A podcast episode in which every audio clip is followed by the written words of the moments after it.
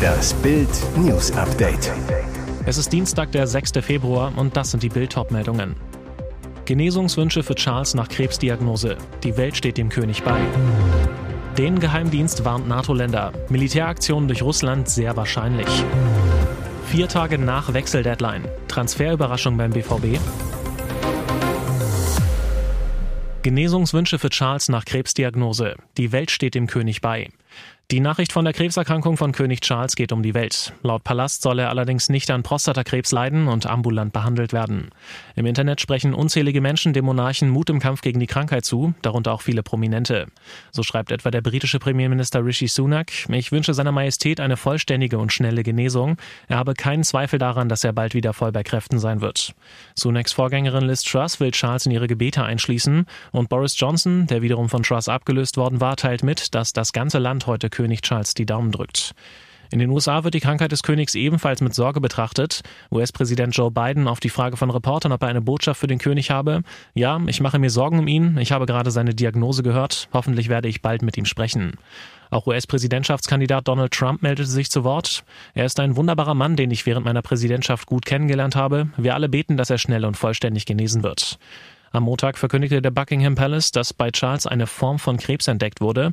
Dies geschah während Charles Aufenthalt in einem Londoner Krankenhaus, in dem auch Prinzessin Kate zur selben Zeit behandelt wurde. Der König werde öffentliche Auftritte nun zurückschreiben, hieß es weiter. Laut BBC sollen Teile seiner Familie für ihn einspringen. Den Geheimdienst warnt NATO-Länder. Militäraktion durch Russland sehr wahrscheinlich. Schweden und Norwegen warnen ihre Bürger, sich auf einen Krieg mit Russland vorzubereiten. Deutschlands Verteidigungsminister Boris Pistorius spricht von einem möglichen Krieg mit Russland in fünf bis acht Jahren. Jetzt nimmt das nächste NATO-Land Stellung. Dänemarks Militärgeheimdienst FE geht davon aus, dass Russland sehr wahrscheinlich militärische Gewalt einsetzen werde, um NATO-Staaten herauszufordern. Das teilte Verteidigungsminister Paulsen dem Parlament mit. Russland werde Druck auf NATO-Länder ausüben, indem es etwa regelmäßig Flugzeuge und Kriegsschiffe schicke, um Landesgrenzen zu verletzen. Möglicherweise werde Putin sogar seine Armee entlang der Grenze eines NATO-Landes zusammenziehen, schreibt der FE. Aber er werde darauf bedacht sein, mit dem Austesten der Grenzen nicht den Bündnisfall der NATO und damit einen direkten Krieg auszulösen. Heißt, mit militärische Herausforderungen, die Russland der NATO auferlegen will, meint der FE keinen offenen Krieg. Doch militärische Operationen unterhalb der Kriegsschwelle sind möglich. Einen direkten Krieg hält der Geheimdienst für derzeit unwahrscheinlich, sodass für Dänemark derzeit keine akute militärische Bedrohung bestehe.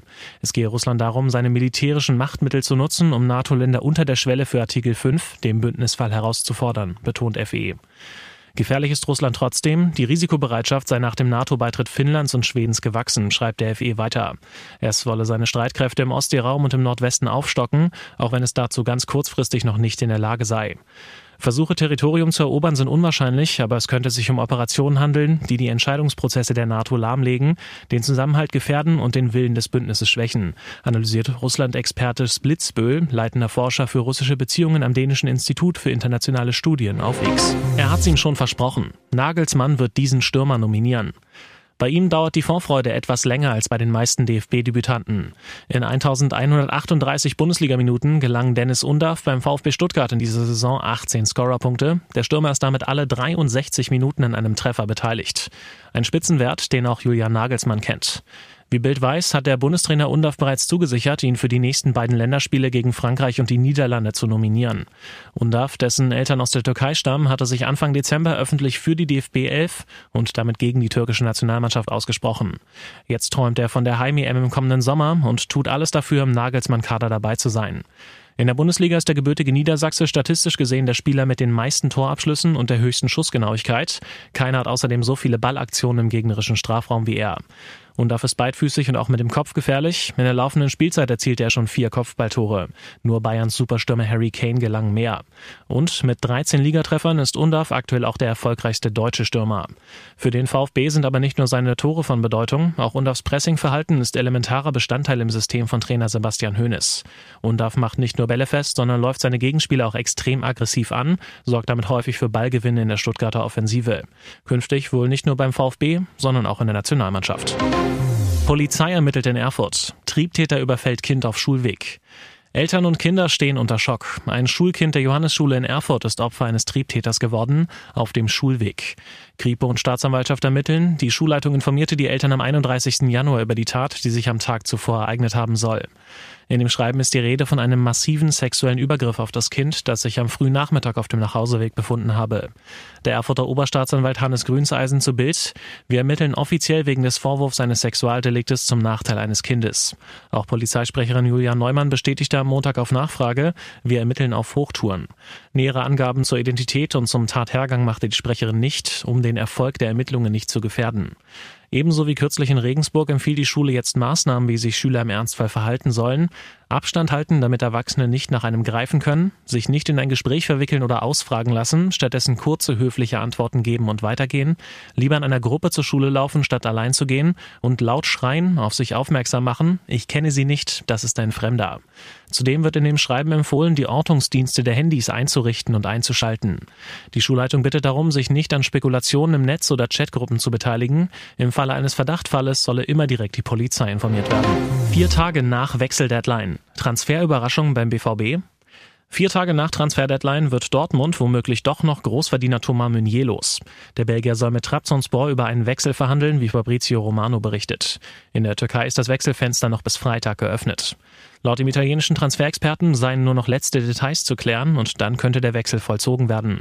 Meunier stand noch am Freitag in der Startelf gegen Heidenheim, konnte aber einmal mehr kaum überzeugen.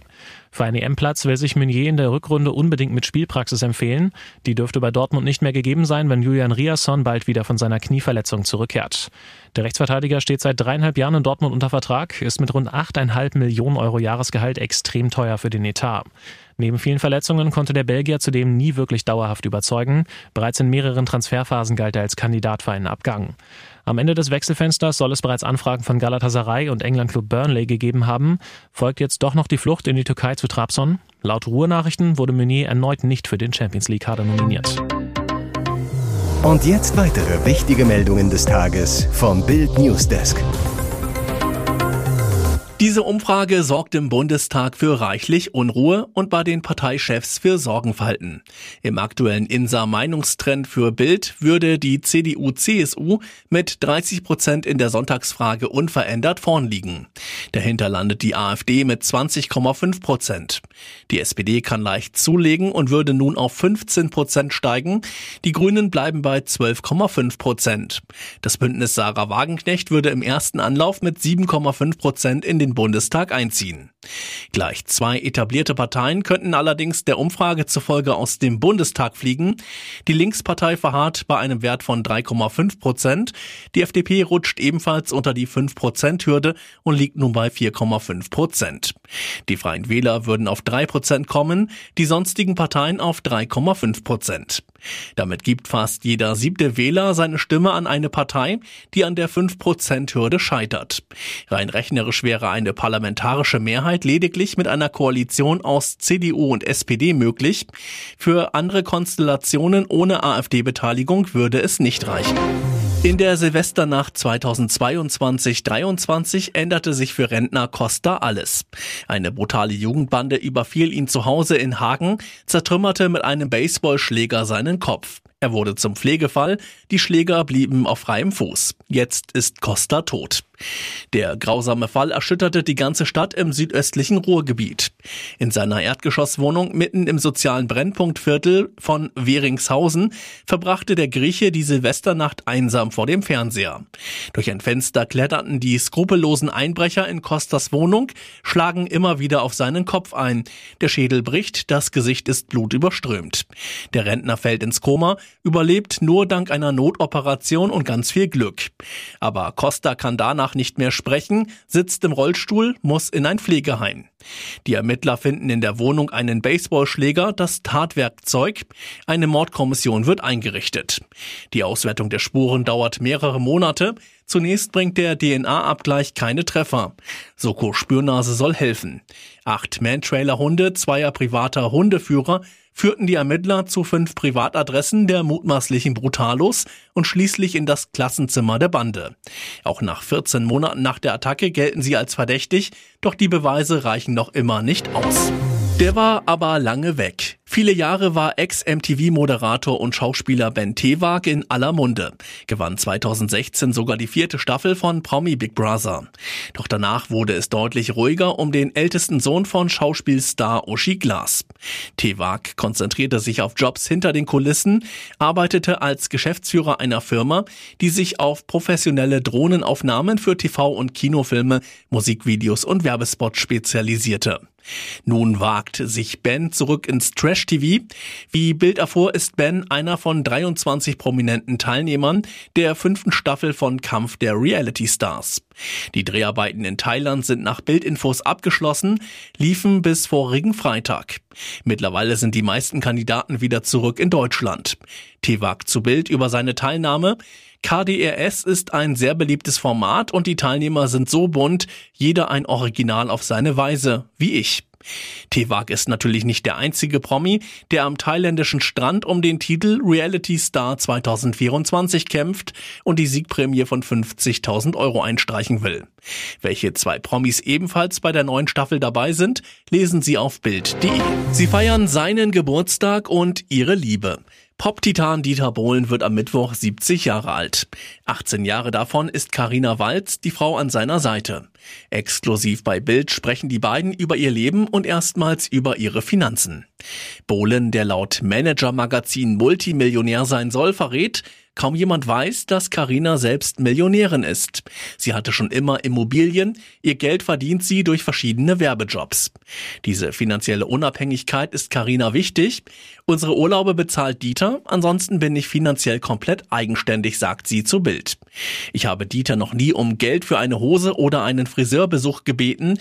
Ich bezahle alles selber. Das ist wichtig für mein Selbstwertgefühl.